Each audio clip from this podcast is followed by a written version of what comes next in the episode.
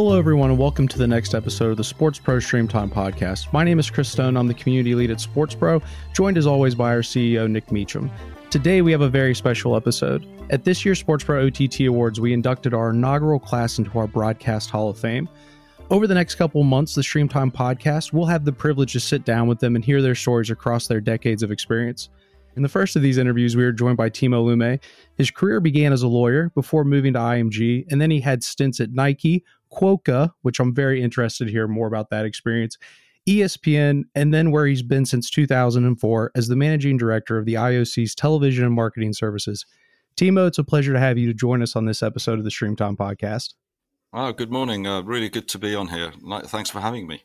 Well, we've got a whole list of questions to get into today and it's going to be a little bit different from some of the episodes nick and i do where it's going to be a bit more i guess retrospective and hearing a bit more about your career and some of your journey um, along the way as opposed to maybe some of the more in-depth business strategy we have. But kind of the first question i want to ask you and i think it's probably a bit interesting for nick and i because you know although we're based in london neither of us are from here you know, even though him and I both have a bit of a, a traveled experience to get into where we're at now, it's not quite as um, I'd say diverse as yours. You know, my understanding is you were born in Helsinki before moving to Brussels and then West Germany, uh, and then maybe attended a Belgian military school before you finally found yourself uh, living in the UK and then eventually attending university in London. So, how did all of those experiences moving around so much growing up kind of shape you? That's a really good question. I, I think, um, I mean, we're all the sum of our experiences, right? So, um, I mean, I think uh, it just gives you, I think one thing, it gives you a different perspective. And I think it also, as a, if you want to say a life lesson, gives you um, an understanding that people view things from their own, usually local perspectives and differently. So, um, it really led to the perspective, I think, that there are more things that bind us, uh, you know, people around the world and make us similar. But often the way that we approach these things may be from different uh, angles.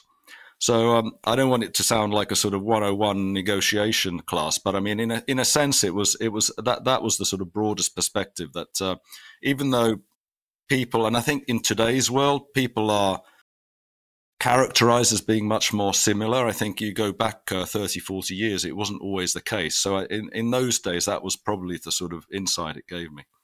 Uh, Timo, I'm just wondering, you um, at what time did you?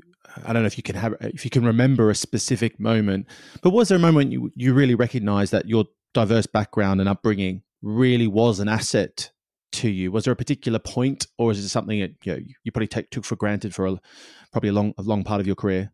Well, I think I probably. I mean, obviously, I always knew that uh, I was uh, displaced somewhat. I wouldn't. I wouldn't describe it in that those terms, but um, uh, I mean, perhaps I was always a little bit of an outsider looking in. Although, you know, I do have to emphasise that I think you know you can probably tell from my accent that uh, I, I, did become quite quite British sized and uh, um, you know have a have a have a lot of connections, including my wife being British.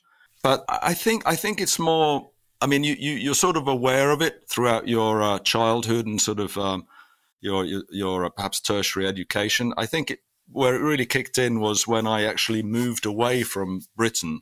Uh, so my first port of call was in France, and you start realizing because I was somewhat exotic to the French in 1989 when I arrived in Paris as a Finn who spoke English, and uh, at the time my my French was a little bit rusty but picked up pretty quickly and so I was a sort of a you know an international animal, and you know it, it really led to the sort of uh, the type of perspective we had, particularly working in the context of that was my first Olympic experience, which was then um, effectively, I think, as a team, even though we had a lot of French people there, it was wasn't. Yes, it was a French Olympic Games. This was the Albert, uh, Albertville Olympic Winter Games, but it was also we also recognised quickly that it was a global property with people from all um, you know walks of life and different countries are participating. So that that's where it really sort of hit home, and and if you like, sort of became a bit of sort of equity, you know, in terms of my approach and character. Now, you mentioned, you know, we have more similarities and differences, which I would agree with. And I think one of the things that exemplifies that more than anything else is sports. You know, whether, you know, we're watching the World Cup last night and you're seeing all these groups of people coming together, that's really sort of what the Olympic story is about bringing everybody together with those similarities. You know, in my eyes, I think most people who work in sports uh, either love sports or they're a failed athlete like myself, and it's hard to to to move away from that passion we have for it. Uh, you know, growing up as you were going around all those different countries, was there a particular sport you loved playing growing up, or is there a particular sporting moment that sticks out to you in your head as you know, as a child, and that maybe perhaps led you down this path? Oh yeah, yeah. By the way, Chris, I've got to pick you up on that. We're not failed athletes. We're just not quite as successful as the others. You know, it's uh, you know, it's a way of looking at things.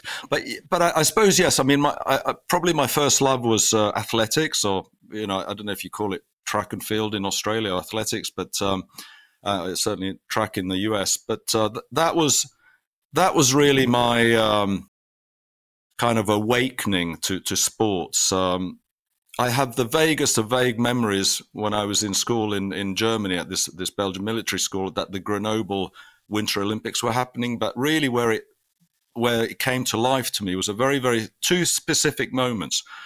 I was ten years old.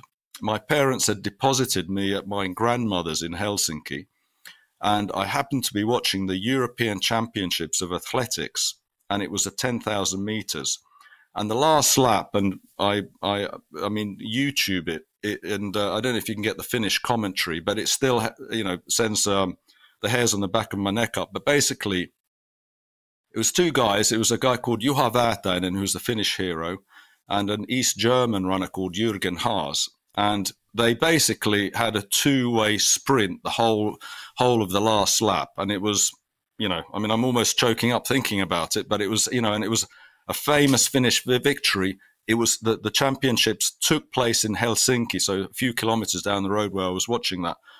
Um, and it was just the most incredible outbreak of you know nas- uh, you know patriotic pride. Um, so that sort of waked me to the whole thing. And then the next year, of course, was the the Munich Olympics, and so I was 11.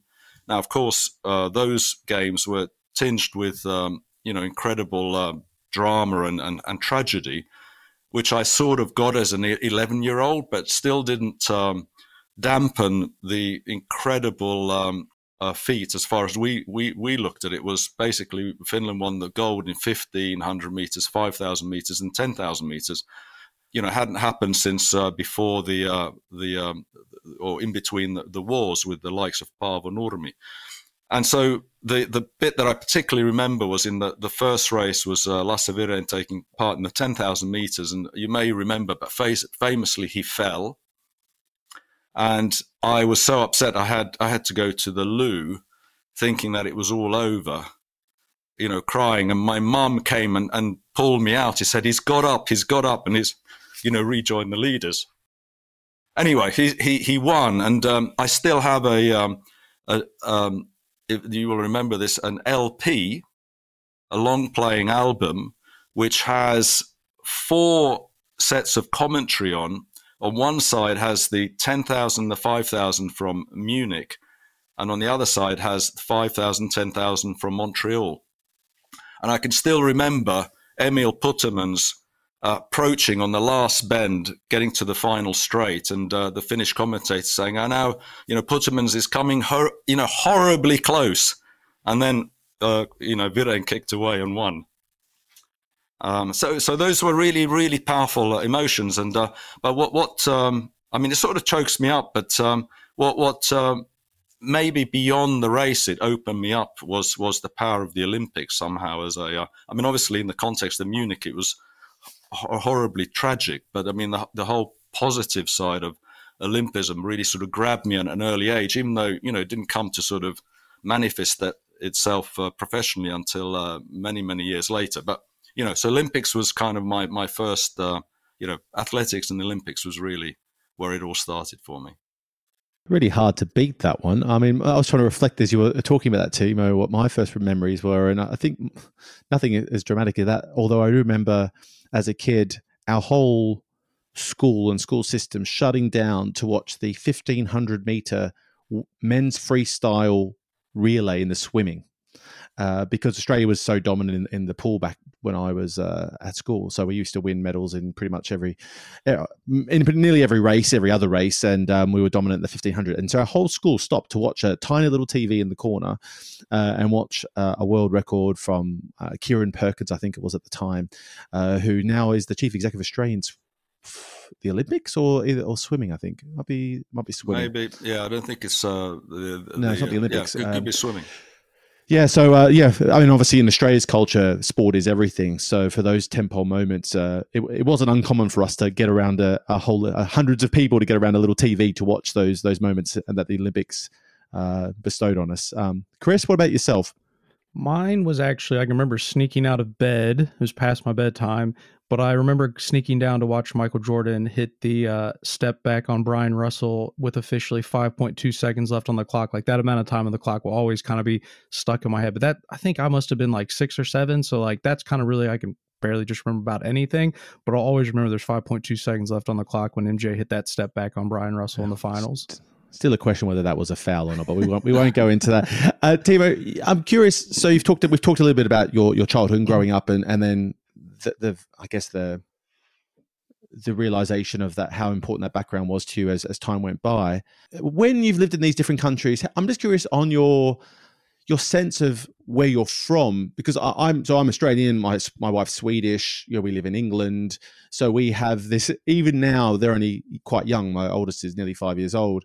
We still have this almost uh, dy- weird dynamic where at times we're talking about being Australian, other times we're talking about being Swedish, and at times we're talking about being English. And when the World Cup's on, we're trying to support different teams, and same will come with the Olympics uh, next time around. I'm just wondering, have you always doubled down on your your Finnish roots, or have you been a bit of a chameleon to that as you've sort of developed uh, or lived for longer periods of time in England and Switzerland since. How how have you approached? I don't know. Again, not approached like a it's like a business mindset, but how have you felt in that dynamic? Have you always doubled down on that that Finnish background originally?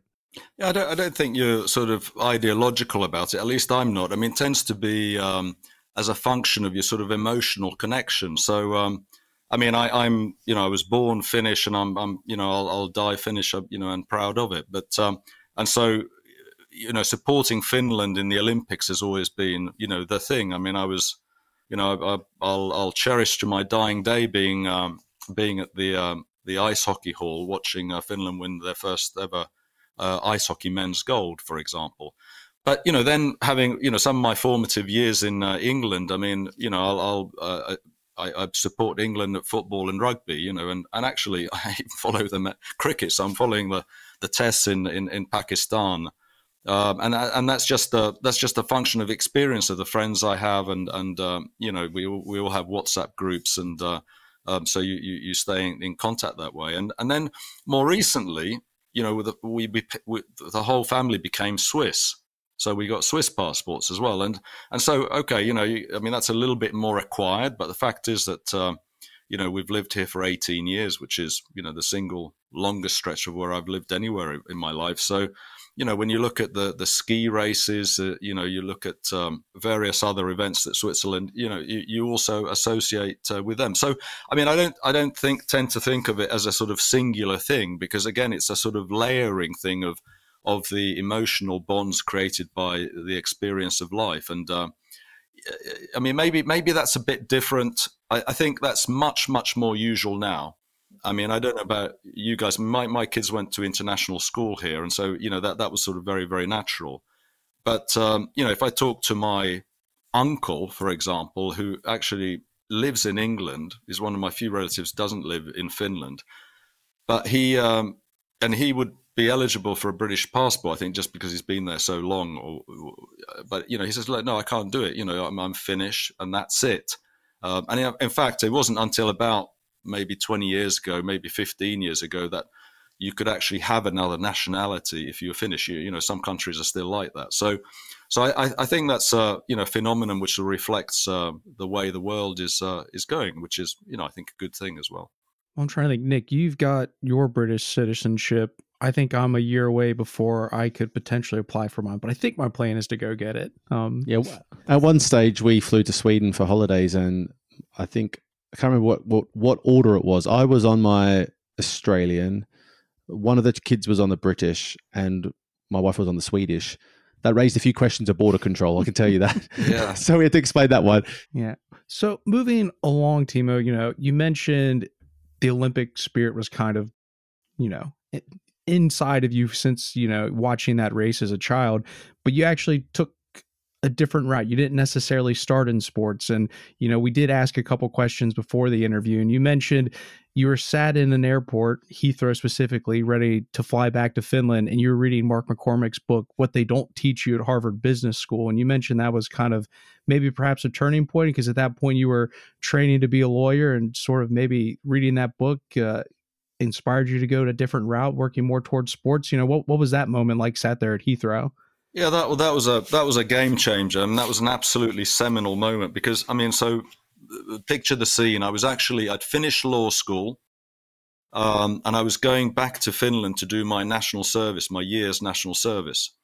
So um, you know, a little bit of dread, but but also at this stage, you know, the way it worked was that um, I mean, going back a couple of years, you you in the first term of being a, a, law undergraduate, which I'd been, if you go back, you know, sort of rewind three, four years, you had to choose or you had to try and get articles with a, with a law firm. So, and you also had to, um, you also had to um, book your place with law school. So it was one of those things that sort of, they sort of, you had to, in a sense, commit before you even knew anything about anything. So I sort of, I was sort of going down that legal route, probably because I didn't really have any other I- I- idea. But so, and then this was a pre-internet age.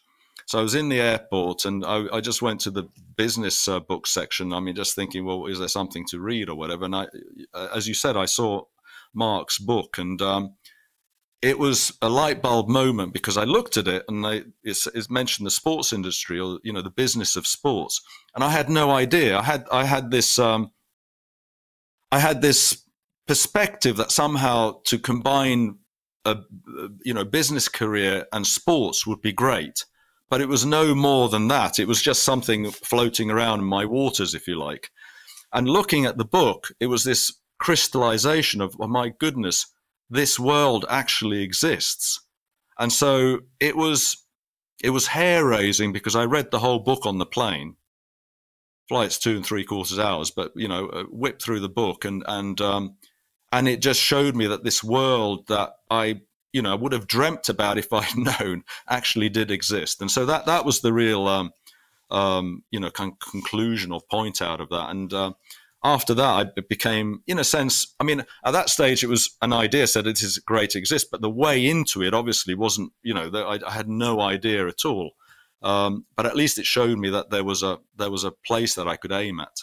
Yeah, I mean, well, I think that's interesting for us, Nick, because sort of we're reporting on the business end of sports. But I remember even when Nick interviewed me, you know, I I was a sports fan. I thought I knew sports, and then you start working in the sports industry, and you're like, holy wow, this is um this is very complex, very complicated. You know, things like I'm an NFL fan. I have NFL Game Pass. I couldn't tell you who Deltatre is, but actually Deltatre is the one that's producing the product that i have um, and then aws is helping deliver it you know just the amount of connectivity that reaches through it um, it's quite crazy like how complicated it actually is. It's more than just there's some games on tv and also how those brands and deals are done you look at that and actually reflect on where the, the industry is now and there's a reason why there's a lot of lawyers uh, or people with legal um, education uh, in senior positions in the industry because it's quite technical how the licensing world has dominated the way the sports business has been run. So, yeah, it's it is always an interesting eye opener whenever I've interviewed people for jobs over the years. Is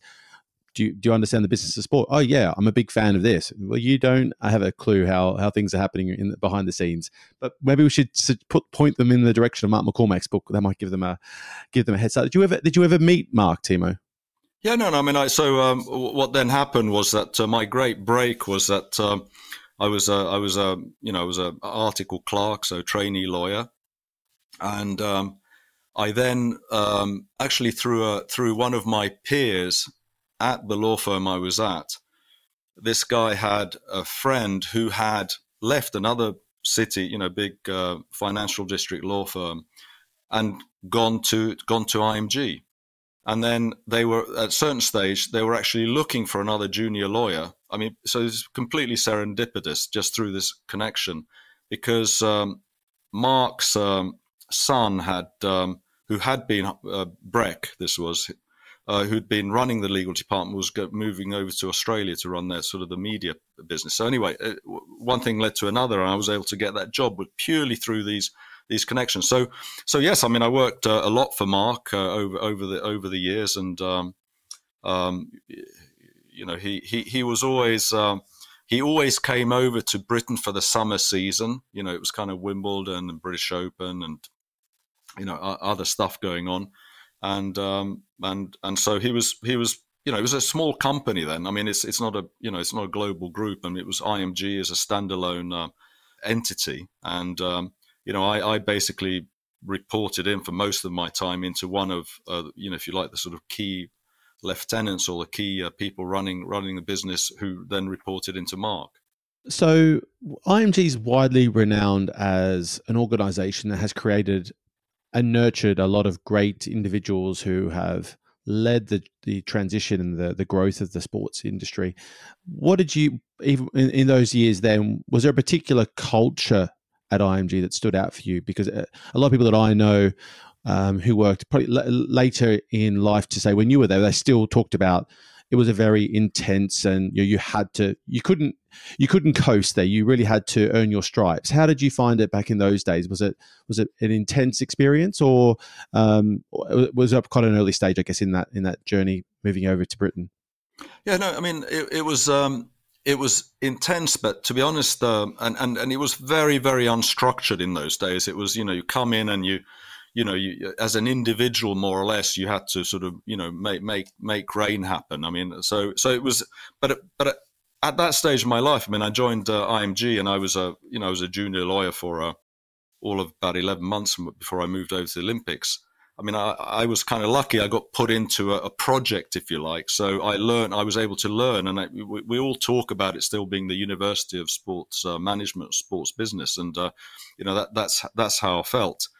But the but the but the, the so the yeah, there was a strong culture of um, I don't want to call it individualism, but because there was a team ethos, and I I've always had a you know come from team sports. I mean, I had a, strong uh, feeling of, of, of team ethos, but um, but still, you know, you had to perform. Um, I mean, if in some ways, you you asked about the culture, and I, I, perhaps one thing that comes out to me is maybe not completely about the culture, but it's related to it. But it was kind of you know what was the essential difference or the skill that IMG brought. And I always remember we had a at one stage we had a bit of a sort of an ex, um, a presentation, a training session that the, the youngsters amongst us with with uh, the the person. I'm sure he won't mind me mentioning his name. guy called John Simpson who was who was uh, managing all the uh, uh leading the management of the golf clients in Europe and. Um, and he gave this talk, and basically two things came out of it. One was that personal relationships were really important, and this was this was very new to me. I came from a law firm, you know, and and to the extent that um, you know at the time he was managing something like Nick Faldo, Bernard Langer, Ian Woosnam.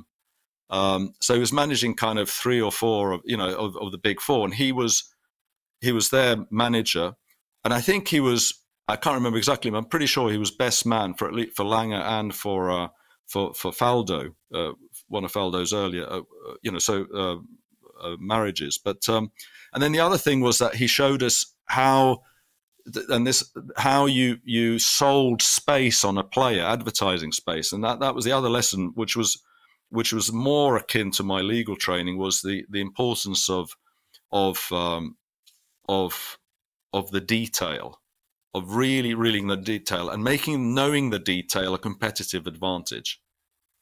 So, um, so, uh, but so it was, yeah, it was that was.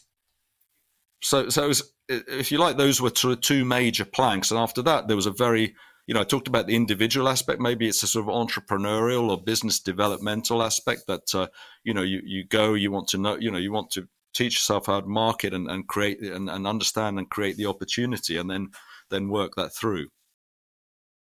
Well, interestingly, I kind of want to ask a, a, slightly different question the sense of you know this is the stream time podcast. We're talking about your induction into the broadcast hall of fame that we have but you've also spent quite a bit of time in marketing and sponsorship and you know you spent a few years um, at nike you know probably the biggest most recognizable global brand in the world. Um, and you know your, your strategy helped land kit deals with the likes of arsenal barcelona inter milan you know i'd just be curious to know how your time at nike perhaps impacted um, your career and then maybe just beyond that you know sitting on both sides of sponsorship deals and broadcast deals you know was there anything that the experience helped with that? Are they different? Are they similar? Just be kind of curious to know how that all works together.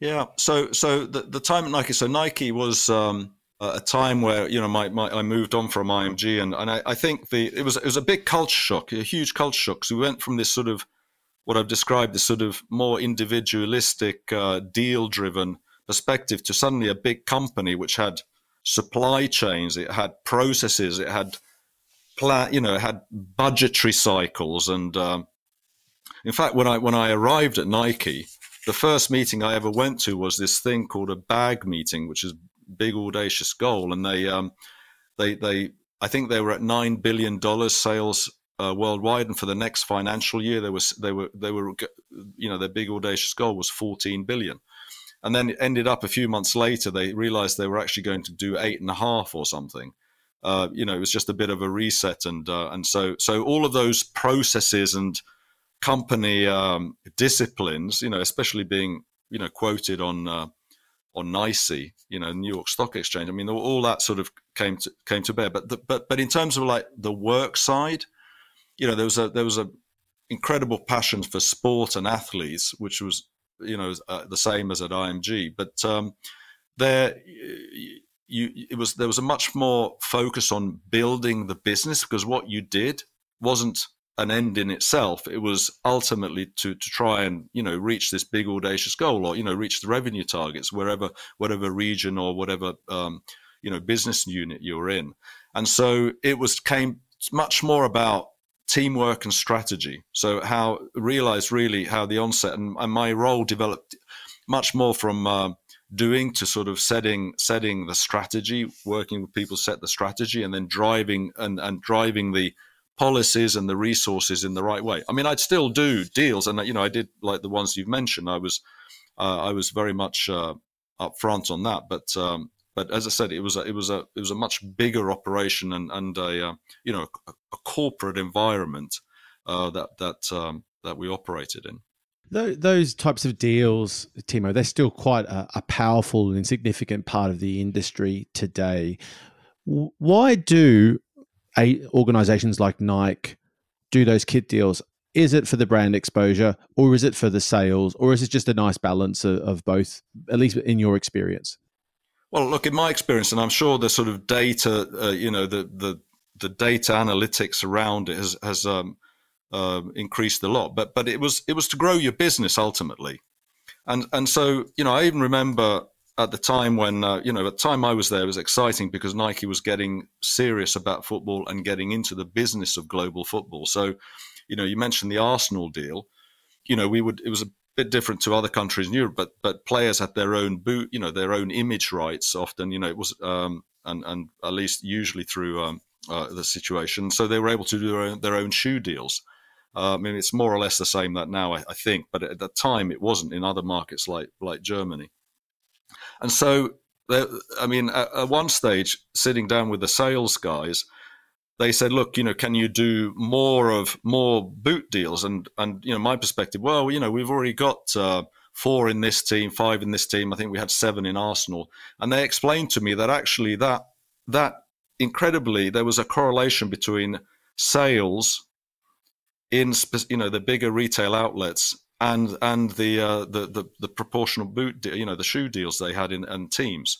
And so that was um, that that was an early lesson. Not not only it wasn't sort of it seemed like black magic. I mean how could possibly it be so closely allied? But uh, it was it was um, it was just a lesson in terms of um, of cause and effect and how the linkage you know ultimately uh, which you necessarily didn't necessarily have quite as uh, closely in uh, in in IMG because you are working as an agency or or maybe as a rights holder uh, and and a much more transactional basis. You, you did ask me the question about the the second question about the similarity or not between marketing sponsorship and, and broadcast and look, I, I, I mean, they're both science and art, you know, in, in their own ways. But I think maybe the biggest difference is that in broadcast deals, generally you have more of a captive market. So it's all about market making because you you want you you can think yourself as an auctioneer if you like, whereas um, I, I, think, uh, to my mind, the the sponsorship side, and of course there are times when it's competitive, and you can have an auction of you know whatever structure or vehicle you have, but a lot of it is is much more building value in a sort of I think you know in a collaborative. I think you know maybe the, the term these days is co-creative sense. Uh, you know, depending on the sophistication of the, of the marketing vehicle. Um, but they're they're you know they are a lot you know a lot more sophisticated these days than they were in the past. Before we move on to the next next phase and stage, um, I'm just curious, Timo, digging back into the IMG role slightly because you were obviously working in Milan at some stage, in Paris, and, and then in London. Where was broadcast rights as part of the conversation then? Was it still a, a sort of emerging aspect of the quote unquote business side because obviously IMG's background historically has been around licensing, around sponsorship, and, and, on those types of relationships. How big a piece was was broadcasting in that dynamism of the of the market back then? Oh yeah, no, we, we used to describe. I mean, it was big. It was big. It was significant. Um, we used to describe it as being, you know, if you people ask what does IMG do, we do well. We represent athletes. We represent or run events and we uh, we uh, create uh, you know we create television in its various forms and and, and, and so so it was a, it was a, it was a big thing. Um, and I remember one of the uh, earliest deals I got involved in as a junior lawyer just as I was transferring to uh, to work on the on the Olympics was actually the um, the European uh, television rights to the Wimbledon at the time. So this was 1989 so, so there was a lot going on. And um, I, I do remember that I mean to to to go back a little bit is that you know it was still formative and still developing. So on the production side, it was very very early days, uh, and I do remember as a as a junior lawyer, I drafted well, I may not have drafted, but I certainly commented and and um, on the first ever. I think um, it was the it, it's it's the transmission suite apparatus, whatever it is, that sort of basic piece of kit that you need to if you want to you know begin uh, producing your own uh, programming. So it was it was kind of early days for IMG to start. I mean, obviously now you know they it's um, it's um, you know it's massive, but um, uh, it started from you know sort of fairly small steps. That IMG Wimbledon relationship is still a huge, hugely strong today. Uh, we saw the recent uh, extension of that deal, so it just goes to show those. There's many of those deals are, are still at the heart of the industry and and um, still super effective, uh, even in this day and age, even with the dynamics of the the industry changing around media rights and so forth. Yeah. Well, one of the stories I'm interested to talk about, because you mentioned it was a, a learning point for you, and it's something I actually had to spend some time this weekend um, Googling because it, it, took place while I was, I think, still playing Little League Baseball. But just wanted to hear a bit more about your experience. And I'm going to try to pronounce this correctly. If not, Nick, being the resident Aussie, can do it for me, is uh, quokka.com. And I spent some time researching it, like I said, and I thought it was really interesting case study because one of the things Nick has talked about with the OTT industry is that – for a while it didn't feel like the technology with broadcast and the monetization models quite lined up with each other um, and ott sort of bringing that together as an opportunity. And as i was reading this story about quokka's rise and then eventual bankruptcy bankruptcy it almost felt a bit like they're an example of one of those companies that if they'd come out today it would have made total sense as a business where it felt maybe they're just a little too early um, with the technology with what the, the business end of, was ready to do with things. So just be curious to know sort of how your time was there and you know what were the learnings you took from that? And maybe for anyone that's not familiar with it just you know a little bit of a, a background on on what quokka was. Yeah and uh, actually i want to hear nick uh, pronounce it. Go on nick so. It's definitely quokka yeah, yeah, uh, okay. I thought yeah. I might say it too, in a too uh, Britishized way, but it was. I mean, I I, I did work with Australians, including uh, one of the founders, yeah. John Bertrand, um, on, on on that Quokka. But um, yeah, no, no, you're right. Look, in some ways, it was ahead of its time. But I mean, basically, it was the the the the, the idea was founded by John Bertrand and another American uh, cup, cup uh, sailor, Al Ramadan, who um, who you know realized that their sport they found incredibly exciting, but it's very difficult to follow on television or the traditional, uh, you know, methods of, of uh, at the time of, of following sports events. So their idea was to use different data points, telemetry, biometrics, um, you know, related to the to the the boat, the event, the athletes, to to tell the story of the um, of the uh, of the sport. And so so that that uh, that was the um, the idea. And so you you know you had sort of various you know quite some funky uh, executions of this. I mean, I think you had a um, three mountaineers, I think, who spent three weeks, you know, scaling this vertical wall. I forget where it was, and they would be, you know, took their laptops up, and you know, when they were sleeping on the ledge overnight, they'd be, you know, inputting what what their experience was. So, so to to a I mean, a, a sports aficionado, fantastic uh, feedback. I think they did the Whit, Whitbread round the world race. You know, you'd be getting all sorts of information and and uh, first hand. You know, it's the first time you're getting first hand accounts from the athletes you know so so it was it was it was groundbreaking that way we then you know we tried to it was a bit more of a challenge but we tried to apply it to for example uh, we had rights through NBC for the uh, for the Olympics in Sydney and so we created some great sort of um, engagement tools I suppose you might say that to understand so more graphic based and data led representations of athlete um, performances which which gave a greater insight into you know how fast, how heavy, how how how high, and, and that sort of thing. So it was it was great. The issue was at the end of the day was that the the the the, the advertising market fell out from under un, underneath us, and uh, so it just wasn't maybe monetizable as a separate standalone entity. ESPN had actually offered to to buy us, I think, for three hundred million dollars, and you know, you look back on that now, maybe it might not have been that you know bad a deal, but you know, the perspective was that we'd invented a new form of sports broadcasting, if you like, and so, you know, the the the, the, the expectation was that, you know, we'd, we'd be winging past the traditional broadcasters and buying them.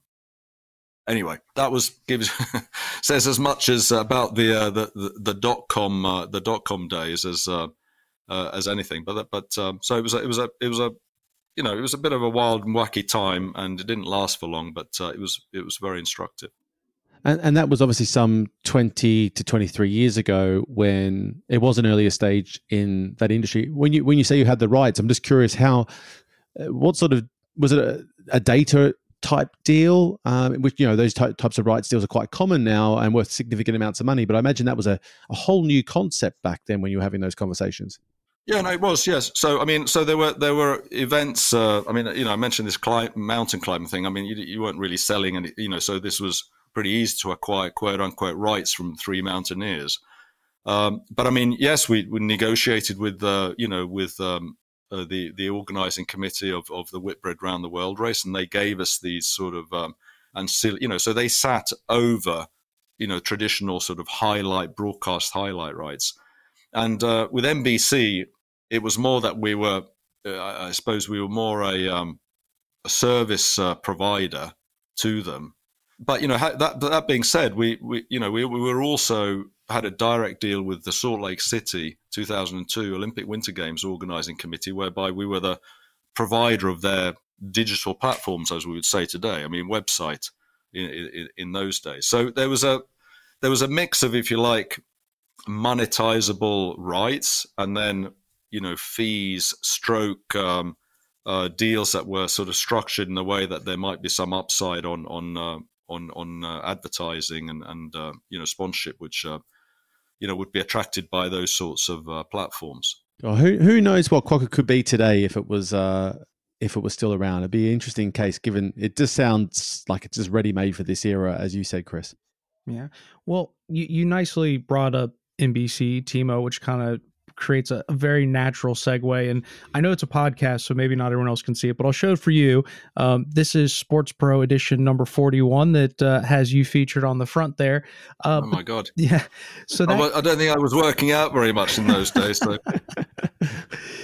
Don't worry, the cover the cover looks great. It looks timeless. But that feature came out in 2012, and in that interview, you were discussing the TV rights negotiations for the U.S. broadcast rights um, from 2014 onwards, and that process included ESPN, Fox, and NBC.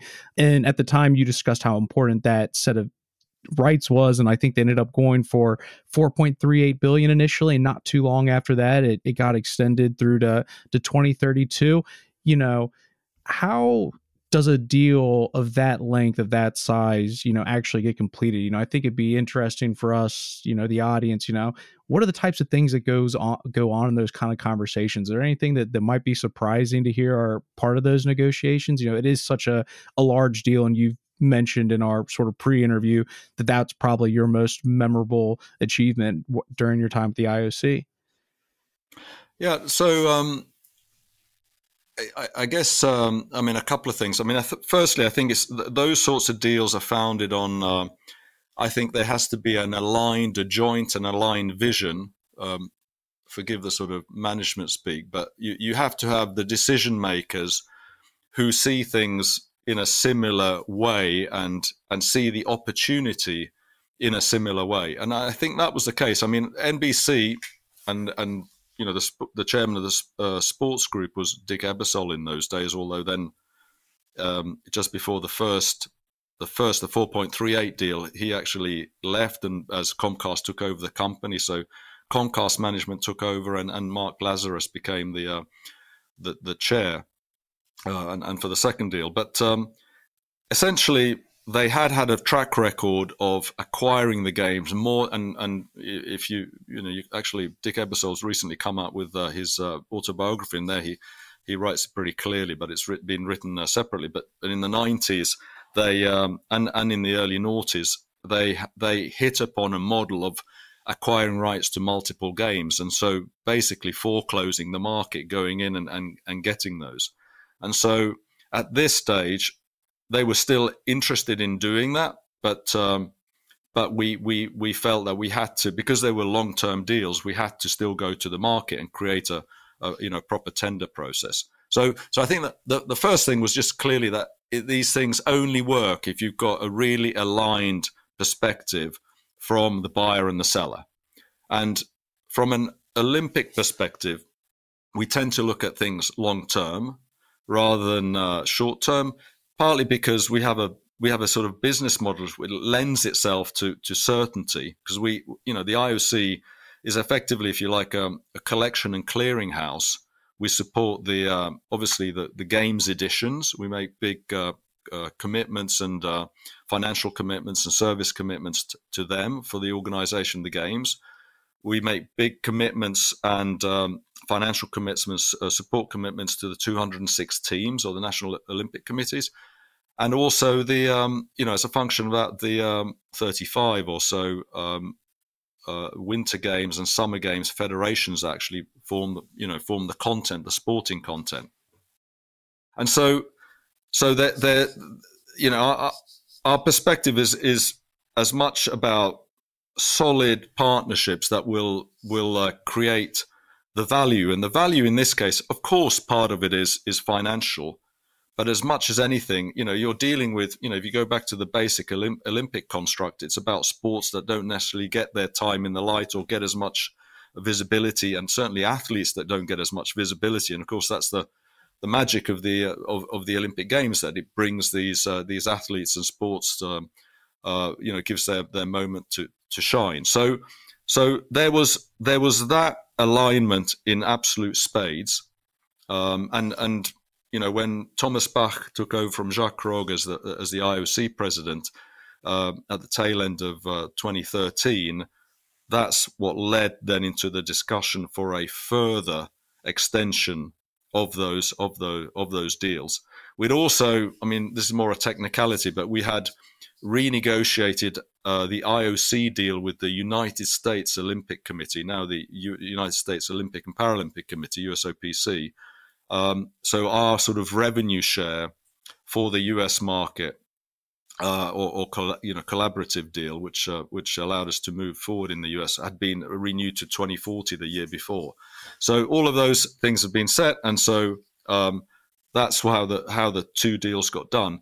I think for, for the rest of it, you'd be you'd be. Um, I mean, the, the, the broadcast deals um, it's interesting. I, I was um, I was talking to one of our U.S. Uh, lawyers who was very instrumental in in in managing the whole sort of legal process around that, and and you know, he goes all misty eyed, you know, thinking about the contract. And, you know, trust me, I, I don't go misty eyed. Maybe I might pass out uh, through boredom, but I mean, the, you know, the, I think most people would. But, but he goes misty eyed because, because there's been so much uh, time and energy and, um, and grey matter spent on creating a, a, a, document that protects the IOC and the Olympic movement whilst giving you know, our, our uh, in, you know very important partner NBC everything that they need, um, and so you know that's much more maybe mundane, but I, I think it's just an important thing to say because that uh, much as the vision and the lead, you know, the leaders giving the direction, if you can't convert that into a um, you know in, into a piece of paper that both parties or all parties are willing to sign, uh, then you're you know you're wasting your time and it's it's just hot air. So it, it's both you know it's both of those things, and I, I can't really understate how much work has gone into creating this this uh, this strategic partnerships, which which you know works you know every day for us and continues to work. You know, even in a you know very disruptive and uh, in a in a much changed uh, and changing uh, uh, media landscape. In this specific um, the NBC deal that we've sort of been talking around and about, that's by far the let's say that the benchmark pretty much for most sports, but definitely uh, definitely for the IOC at the very least.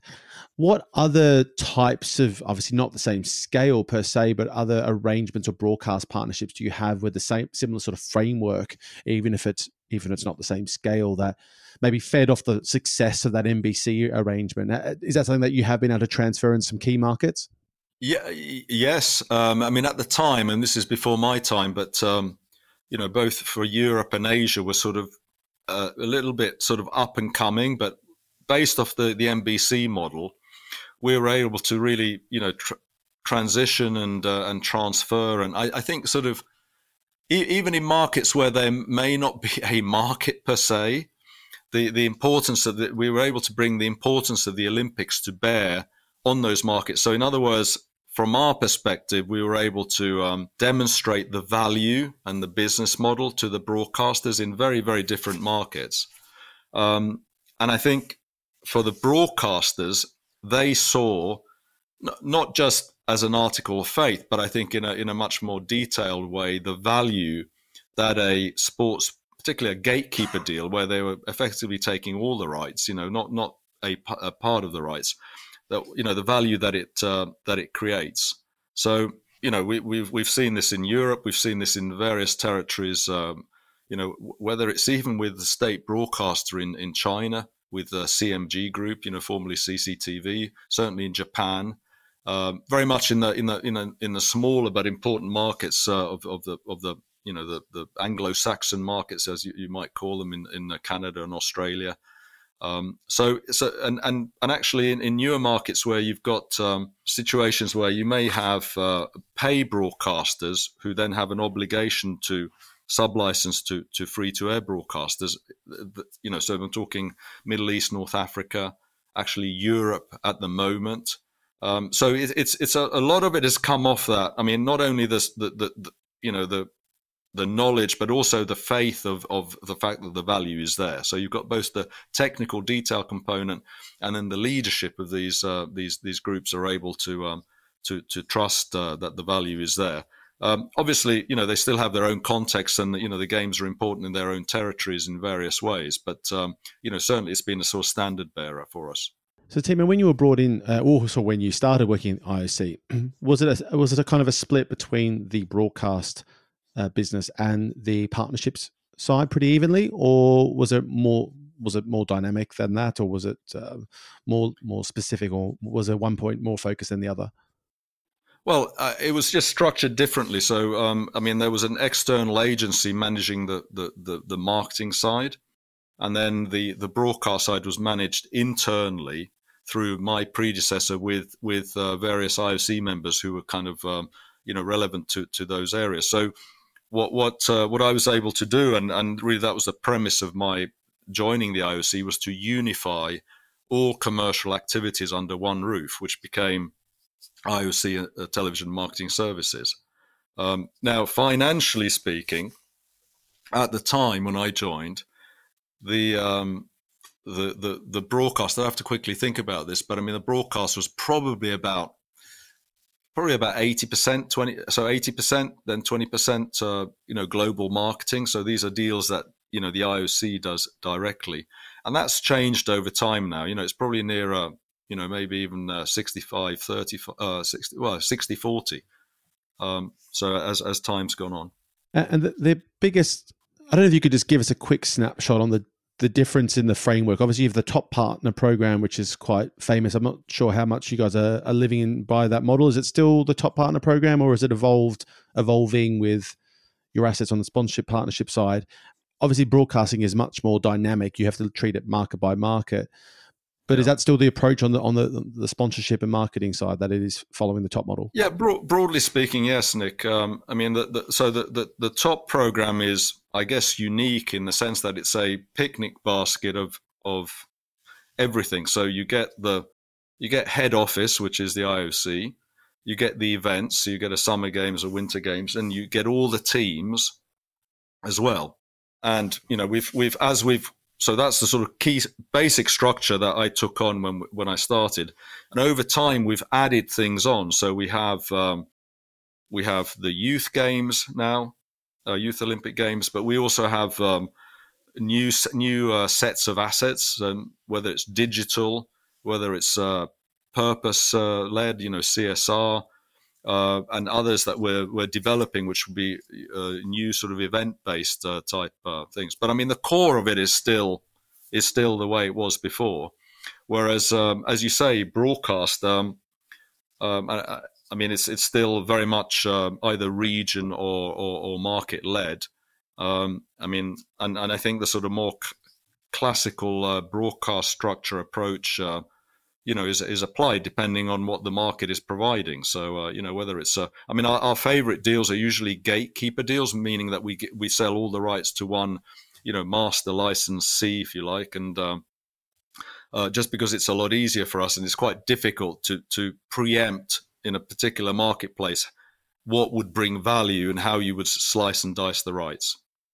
Did you find the risk around that feels like would be you're putting your your success your long term success in the hands of others. Yeah, sure that the, the, financials might be secure, but then you've got to make sure this entire framework is in place to ensure that the production and the distribution of your content is is is to the expectations of the IOC. Was, did you find that difficult, or was that where your legal background came in and you were able to make sure that was formulated appropriately, so there was not a lot of risk in those sort of sub license deals?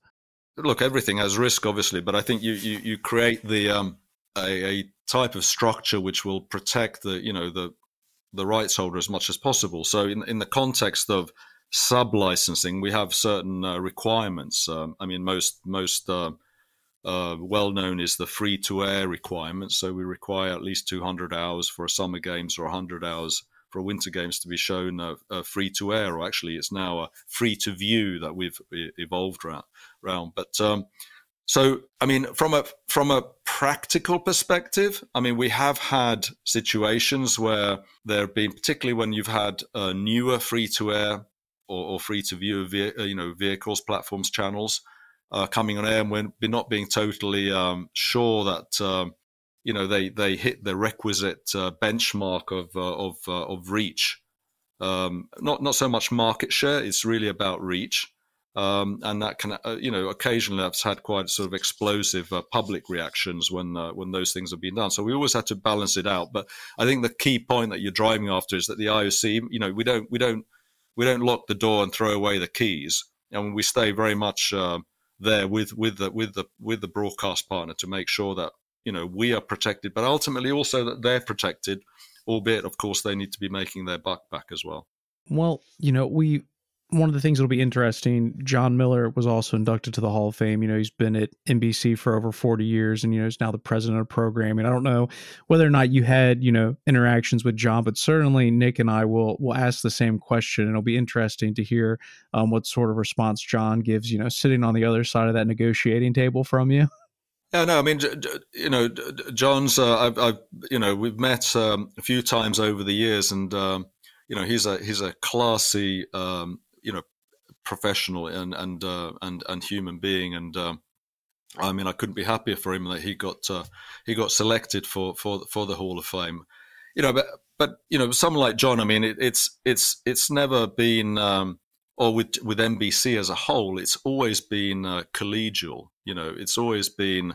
I mean, the, the deals at the end of the, the days. I mean, as I said, you of course the, you know, the rights fee and the money is important, and you know it represents still about fifty percent of the of the tonnage that we get from uh, from broadcast deals, and so we have absolutely no interest from an IOC perspective to run and hide on it. You know, we have to be there every day building the value, um, and you know we, we have a we have a you know highly competent professional um, host broadcast unit, which is OBS Olympic Broadcast Services, uh, run by uh, Yiannis Exarchos, and um, you know I, I, mean they are absolutely uh, um, you know tied at the hip in terms of you know the service scope and levels to make sure that uh, all broadcasters, but of course especially NBC, are getting what they need.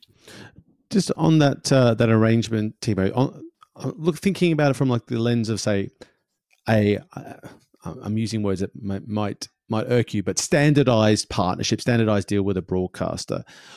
Oh, the OBS, the broadcast production is all provided by OBS in these in, in almost every single deal. Because you want to standardize what's the produ- the production quality. Are typically streaming rights uh, these days included in there, or have you explicitly excluded them from deals moving forward? Uh, how uh, what does a standard a standardized sort of broadcast deal look like these days? Uh, you know, if a broadcaster was coming to you guys wanting to, to look at the, the Olympics as a as a partner.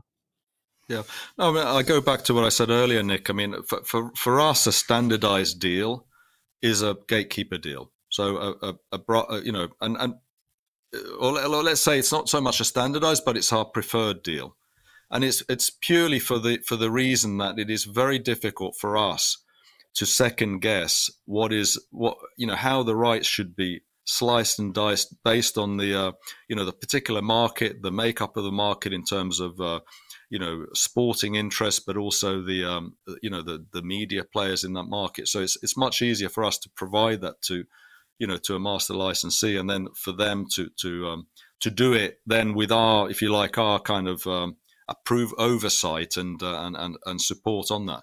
Now that being said, I mean, we have had occasion, and we've done it, where we've dealt with sometimes, and we, we still have ongoing deals where we don't um, um, we, we don't actually have a deal directly with a broadcaster. We may be dealing with um, with an agency. So that's the case in Southeast Asia with with uh, where we have Dentsu, for example, um, and we've we've sliced deals sort of horizontally uh, before you know, as much as anything to create, um, you know, create, as, as any rights holder to create the value, but also the competition in the marketplace.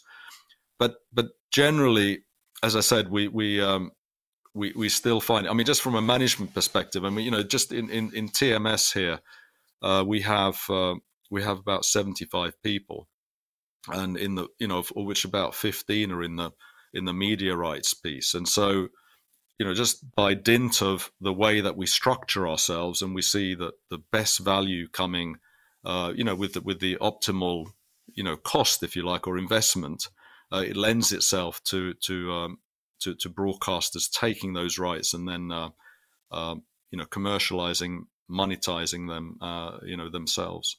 A quick question, just further on the streaming side. Did you find when streaming became a thing, uh, so to speak, across the industry, did that cause you many challenges? Because I'm imagining at certain at earlier stages, we've seen it across other sports properties.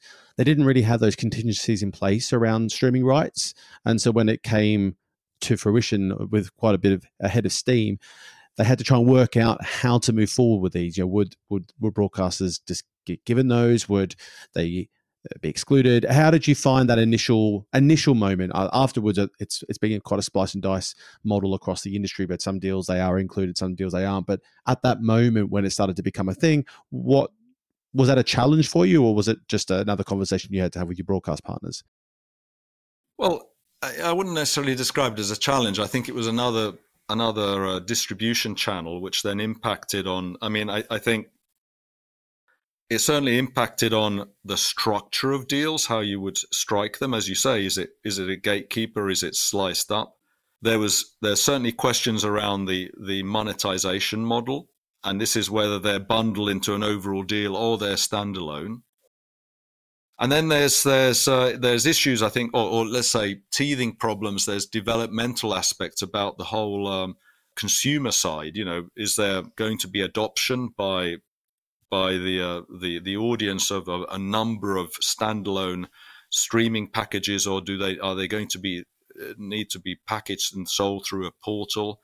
Um, the whole navigation in our in in our uh, um, in our world, you know, given that there is um, you know up to seven thousand hours of content for a summer games, and um, you know well over a thousand for the winter games. It's it's it's it's a challenge. I mean, you know, you know, people don't want to be more than two clicks away from their content.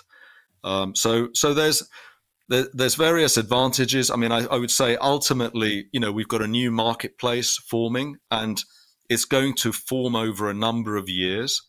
In our case, it's quite interesting because in the majority of markets, we are either sold through 32 or we're trying to sell th- through 32. And so we won't necessarily, in all markets, if we've done a gatekeeper deal, be exposed to some of those, let's say, the challenges. But we would be working very closely with the um, the broadcast rights holder, the media rights holder, to make sure that the the um, ultimately the product is the best that it can be to lead to you know customers you know uh, audience satisfaction as well as a as a, a hopefully a sustainable um, commercial um, basis. Another another question. So on this this sort of model now you're talking you've got a runway now an, an incredible runway through 2032 with most of your partners. One of the key partnerships or gatekeeper type style deals that you have is with discovery um, who has been a partner. I think they're, they're partner through uh, paris if i remember through correctly. paris yeah, yeah through, through 24 paris. paris so that's an interesting deal where obviously a lot of the the games over the years have been not only available on free to air as part of that, um, but extensively available on free to air. And the, the Discovery deal, particularly in markets like the UK, with the layer of streaming on top, has created this whole new opportunity about distribution but has been met with some, I guess, market dynamic challenges because you have the the BBC seen as the home of uh, of the Olympics and of, of sport largely in the UK, but they in this most recent cycle they still had a load of content available on the BBC, relatively speaking, but now market expectation seems to have changed so much that there's an expectation from audiences that they want more of it available in sort of free to air or free to view platforms and most of it actually sat with Discovery, who's not a big player in the UK market, though they're evolving rapidly, have Eurosport, etc., etc. Do you feel that this is it, we're in kind of a transition to get that dynamic right? Do you feel that was a it the, the sort of the comments around it, you know, needing to be more valuable, uh, sorry, more present on BBC is is unwarranted because it actually was more than what it used to be uh, one or two cycles ago. How do you feel about that sort of that sort of uh, in ecosystem of, of rights and, and how they're being displayed in markets like the UK? Yeah, and I mean that the, the UK is an interesting example of where you're getting uh, uh, fundamentally getting a clash of um, the transactional commercial piece with with uh, with the, with the you know with the consumer with the, with the fan the audience and um, you know clearly we saw that there was some dissatisfaction because maybe the expectations, you know, the, the reality of one, the commercial structure didn't meet exactly the, the expectations of the of, of the fans. And so from our perspective, that should be an opportunity for the marketplace to maybe redress that. In the UK context, we know that um, you know the BBC, of course, is a is a long-standing uh, you know Olympic broadcaster, and they have a specific, very specific um, role in uh, in, in in both the uh, the hearts and the minds of uh, of, of UK uh, audiences, um, as well as you know the regulatory side, which is uh, you know could even be you know change um, you know re- or, or, be be further fortified um, in not too distant future. But um, you know the other side of it, and and this we see it sometimes in other markets going a little bit faster is is the is consumer habits you know, and I, I, I do think that, um, you know, the, the, the UK market is not a market that's going to crystallize and stay the same for the next five to six years. It's going to continue to change. And, um, you know, driving that will be, uh, will be, um, you know, audience consumer habits. So, how that then translates to a commercial opportunity for the IOC and maybe more importantly for the for the media rights holders, you know, whether it's one or it's a it's it's it's a it's a it's a package of them. You know, we'll have to see. But um, I think I think that the, the, the key thing. I mean, we see this across um, you know many markets, and there are often a lot of commonalities, but obviously the approach of a regulator or the business model or the um, consumer habits will be somewhat different, but some of the sort of key themes will stay the same. Um, and at the end of the day, you want to do a deal whereby the, the the the person buying your rights and investing your rights is able to not only keep the consumer happy, but also find the right uh, monetization model. And I, I obviously, it sounds very basic. I mean, it's kind of obvious, but the way you arrive at that is often um, it can be quite complex. And I, I, think in the UK context, I think it's almost like a transitional phase, maybe uh, that will um, that will you know uh, need maybe a you know a few more years to to you know maybe maybe truly land in a way that um, uh, that the the fan is uh, you know completely happy. Well, Timo, I know when we commit to do things like this, 60 minutes sounds like it's more than enough time to go through things. And I appreciate uh, we're kind of getting on the borderline of that that 60 minutes there. Uh, but it is quite a lot to go through your entire career. And, you know, Nick wanting to ask a number of questions about the IOC strategy. But yeah, I'm yeah. conscious we're uh, we are sort of out of time. If we had a couple, couple, just a couple more minutes, I, I did want to ask about. Yeah, no, that's fine. That's fine. I've got I've got my minder Ben next to me, and he, he hasn't sort of got out. You know, hasn't the, the horsewhip isn't out yet. So, well, just one question before I uh, let uh, Chris go further. Actually, I told him I um, would be quiet, but I, am too interested in all these these questions. Is is the Olympic Channel? Um, what role? What role did that play? Does that play now for you? Or let me rephrase that, perhaps was it something that you uh, identified? I remember that was in Thomas Bach's sort of one of his statements he made publicly that this was going to be a key project and a key strategy in the IOC movement. But how did that play out for, from your lens? Was that something that was uh, really a heart and center of um, taking up a lot of time for you in terms of the development and uh, creation of that, or was it something that was just uh, laid into the the diff- different channels that were part of your your wider remit? Yeah. So so yeah, no, it's a really good question. To make it as succinct as possible, Thomas Bach always had a vision I mean, over the decades that he's been an IOC member, I think to to to have some sort of dedicated Olympic channel, uh, and and um, and I think when it came to you know that being part of his um, his manifesto to to get elected as as president, and then it came to life. Um, you know, he really gave the um, the the task to me and and and Yiannis Exarchos to to to to to um, you know put meat on the bone and come up with a, a feasible uh, uh, business model. And so, really, the the uh, and and you know, I'm sure a lot of your your your viewers will recognize this, but you know, this is the the idea here is, was to start going direct to consumer. If you're going to direct to consumer, you're then wanting to engage them every day of the year in, in a way that they want, uh, which means that you have to have tools that gives them the type of content they want um, in return, you know, if we do our job really well, we get lots of um, lots of subscribers, and we get uh, we get their data and, and all the rest of it. And I think you know the, the very familiar. So you know our, our our perspective on it wasn't any different. So Olympic Channel has now morphed into actually the sort of consolidation of a lot of different g- digital platforms. It now comes under Olympics.com. Um, and uh, you know Olympic Channel, if you like, is really the um, is the sort of content area of that, you know, the watch watch area of that. So, uh, but but yes, it was a it was a it was a major move, I think, for many reasons. One is that um, I think any brand, any institution has to stay relevant by by having a um, digital uh, interface that is. Um, you know, can be accessed by by everyone and um, in in the most engaging and, and, and exciting way. Um, I mean, it's very much a, a, balance of that in terms of the overall media mix for the future. You know, people, people, young people particularly, won't wait four years now to uh, to look at the games on a cathode ray tube, you know, in the corner of a room, like like uh, perhaps uh, at least I did.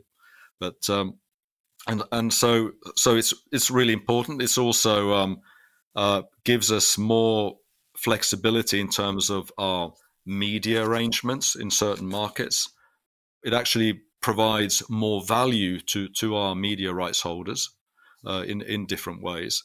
Um, and um, and it's also incredibly important for our top partners have been very clear to t- tell us that uh, we, we do have to develop these um, these types of assets and and uh, if you like reach and platforms to be able to so that the you know the the Olympic they can they can properly utilize through their sponsorships the, the Olympic brand uh, as part of their uh, you know their their their overall um, engagement with marketplace.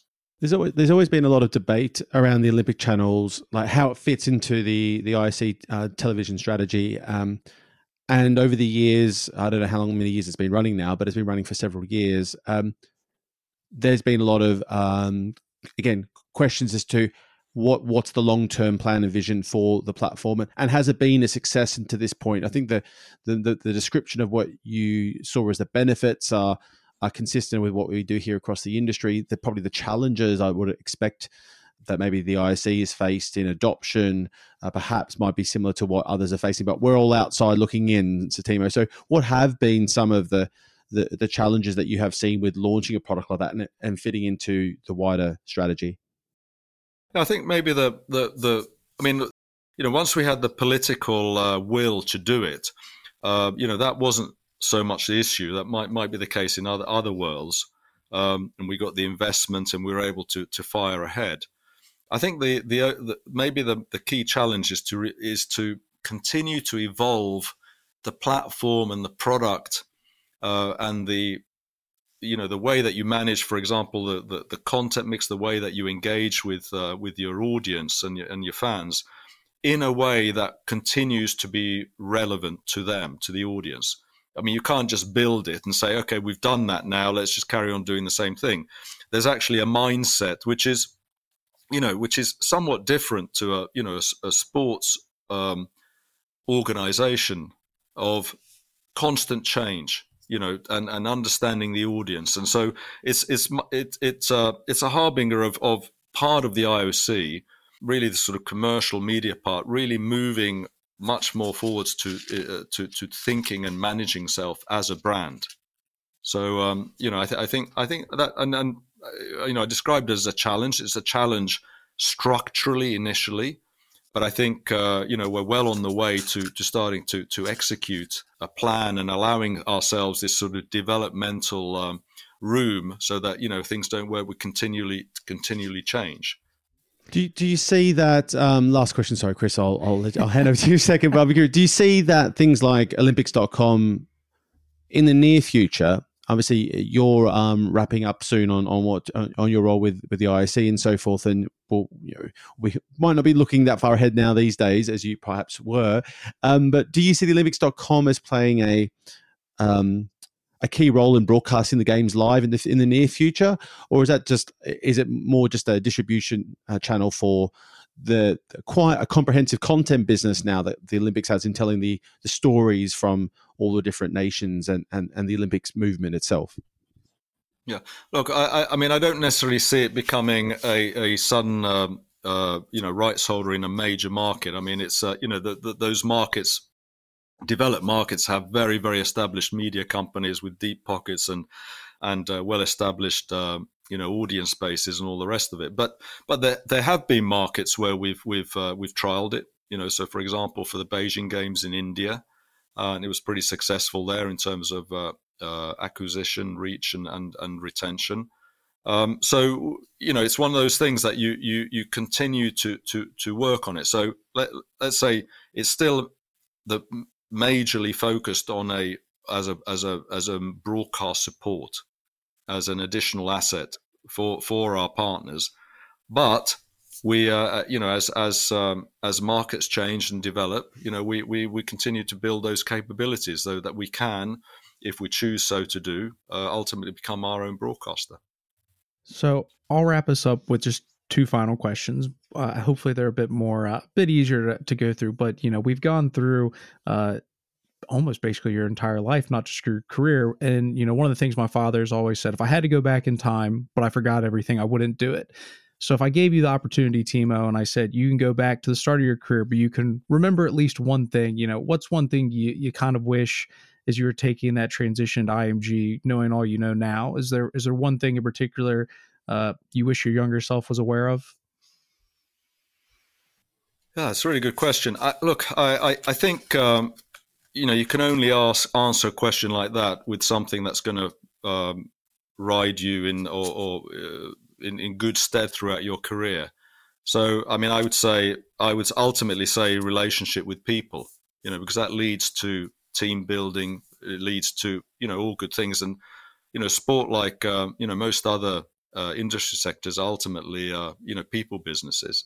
So, um, um, it, it, and and I, I, say that because I came out of a you know of, a, of a, the the legal industry where to an extent, you know, you had a much more formalized uh, sort of relationship with colleagues and with clients and so forth. And um, it was it was not something that you necessarily proactively worked at.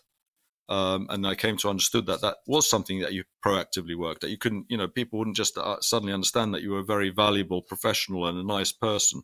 So I, I think that would be the, the sort of key thing which underpins ultimately, um, if you like, it's sort of a your own set of values and your own culture as to, to, it underpins how you how you move forward and how you you know ultimately interact with people absolutely and then finally the last question you know we've alluded to it uh, you're you're retiring here shortly you know after this long career you know you're a husband you're a father what's next what, what are you just looking forward to to being able to do in that next phase oh chris if i knew that if i knew that um, um, maybe you should ask my wife. Actually, she's probably got a better idea. It's probably a bit of gardening and washing up or something. Now, I, I look on, honestly. Um, I'm going to take a step back. Um, in all honesty, I haven't planned beyond going skiing in January, um, and you know, I want to take a little bit of time off and, and just let the uh, you know sort of smell the roses and um, uh, and and kind of see what what what comes. I mean, I I am I will continue as an advisor to the IOC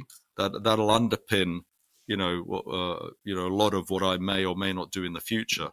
Um, but um, you know, I think that the, the point was after 18 years was to to get off the the merry-go-round and uh, you know have a little bit of time to myself and my my my, my wife and I and, uh, and, and the family to to think about things. So um, I think that that precious commodity time um, will uh, will uh, become a little bit of an asset as opposed to my taskmaster. I hope. Absolutely. Well, Timo, I appreciate you taking the time out to, to, speak to us. And, you know, it's congratulations for being a part of our, our inaugural Hall of Fame class. It's certainly a career uh, very deserving of that. And I appreciate, you know, being able to hear some of your experiences, some of your stories, um, and just how you went across your journey. There's certainly things young in my career, I can certainly relate to some of those things. So, Nick, I don't know if there's anything else you kind of want to add to that, but I do appreciate you taking the time to speak to us today, Timo. No, just just to, to follow those sentiments, really, Chris. Um, really appreciate you finding the time for us, Timo, and, and enjoy uh, smelling the roses and enjoy that skiing in January. It's no doubt well deserved, and the impact you've had, uh, particularly to the IOC uh, over these last 18 however many years you've had at, at the, the organization itself as, as note has clearly been a, a pretty transformative one. Look forward to seeing um, what holds next for the IOC as well um, once you um, move into your advisor role. Well, thanks very much, Nick and Chris. It's been an absolute pleasure. Thank you for the uh, opportunity. Brilliant. Thanks. Before you go, myself and Nick would just like to thank you for tuning into this episode of Streamtime. If you found the episode insightful, please make sure you like and subscribe on whichever platform you listen to. As a growing podcast, we'd greatly appreciate your support in sharing or writing a review. Ultimately, we want this podcast to not only entertain you, but also hopefully help you navigate the digital sports landscape. If you have any feedback on previous episodes or any topics and speakers you'd like to hear from in the future, please don't hesitate to reach out. You can find myself and Nick Meacham on LinkedIn or on Twitter. My Twitter handle is at SportsProChris1. Nick can be found at SportsProNick. Of course, if you want to stay fully up to date on the sports business news cycle, please make sure to visit the Sports Pro Media website or sign up to one of our several newsletters to make sure you don't miss anything. Once again, thank you, and we look forward to you joining us next week on the Streamtime podcast.